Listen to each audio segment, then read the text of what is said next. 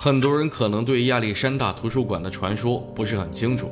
今天队长给大家讲的这个，并不是土耳其现代化气息浓重的亚历山大图书馆，而是那个在历史上被一把火烧掉的亚历山大大帝亲自打造的收录远古文明知识的宝藏图书馆。据说这个图书馆收录了远古文明甚至是上古文明的一些高超文明知识，因为亚历山大大帝时期，他的军队甚至配备了潜艇这样的装备。而这样的超文明的装备，就是因为亚历山大大帝获得了远古文明的知识传承。就在上个世纪初的时候，人们在现代的君士坦丁堡亚历山大图书馆的宝库中，发现了一张超越人们认知的古代世界地图。为什么这么说呢？这张世界地图描绘了地球早期大陆的样子。虽然地图的年代经过检测是绘制于十四世纪，但是上面有一行小字注明，这幅地图是参照了古代地图绘制而成的。至于究竟有多远古，就不知道了。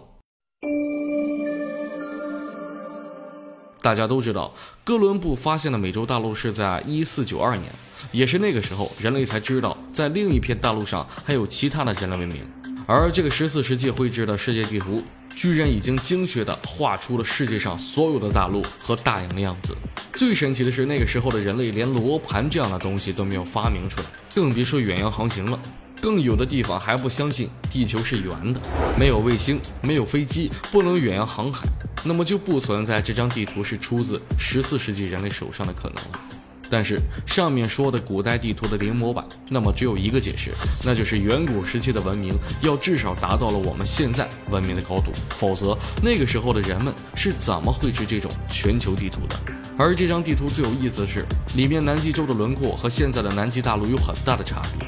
但是美洲的轮廓却完全一致，所以这就给人们留下了个谜团：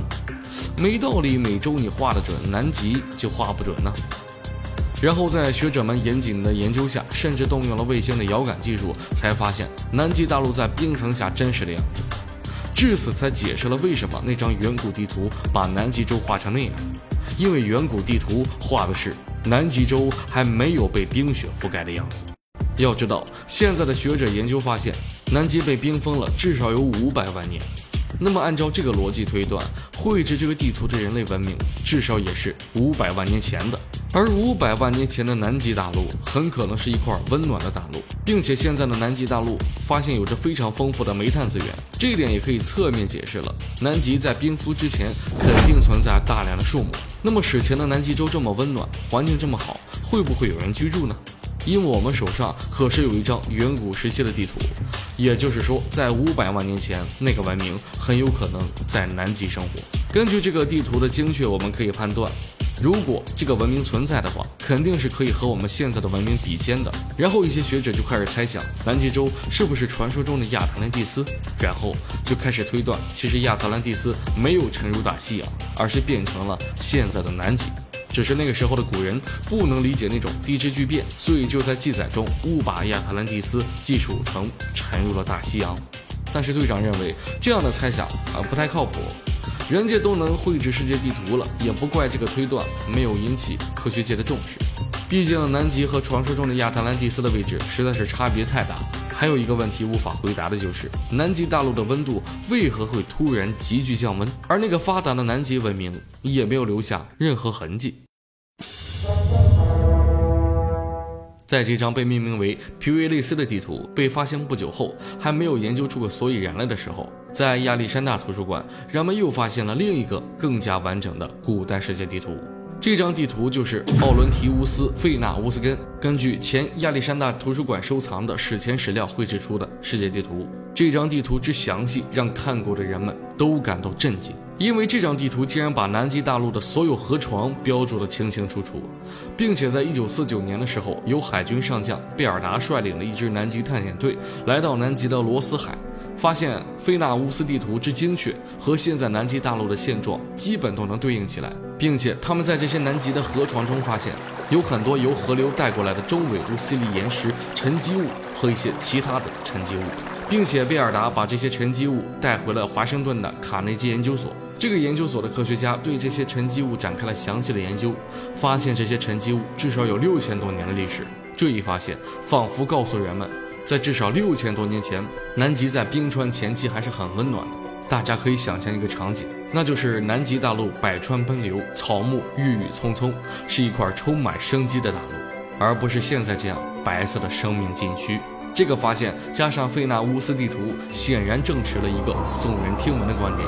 那就是南极大陆在没有冰封的六千多年前，很有可能存在一个高等文明。这支文明拥有不下于我们现在的科技水平。那么问题就来了，如果南极不是像现在的科学家所说的冰封于五百万年前的冰河纪，而是六千多年前就被冰封的，那么是什么原因导致了本该温暖如春的大陆变成了现在的白色荒漠呢？这个问题可能不好回答。为此，队长仔细探索了一番，居然在我国发现了一个奇怪的景象。那就是收藏于南极博物馆的绘制于万历三十六年的《坤舆万国图》，这是一幅长三百八十点二厘米、宽一百六十八点七厘米的巨大世界地图。是的，你没有看错，这是一幅明朝时期的世界地图，并且这幅图奇特的是，主图是一幅椭圆形的世界地图，但是在四个角还有天文图和地理图。最神奇的是南极大陆的位置和表现。在这幅图中，南极洲的位置被画得很大，而且描绘了八种动物，分别是犀牛、大象、狮子、鸵鸟等。这幅图也就侧面的说明，至少在我国明朝时期，对全球地理是了如指掌。而这幅地图据说也是根据一些远古的地图绘制的。那么，难道我们了解的历史有问题吗？这些南极大陆上的动物又怎么解释呢？是不是这些地图可以间接证明，在远古或者上古时期，有一个不弱于我们现在文明的史前文明呢？是不是也可以证明亚历山大图书馆的传说并不是假的？亚历山大大帝真的找到了史前文明的知识宝库呢？对于这个话题感兴趣的朋友，欢迎弹幕或者评论区留言。生活很美好，感谢有你们，咱们下期不见不散。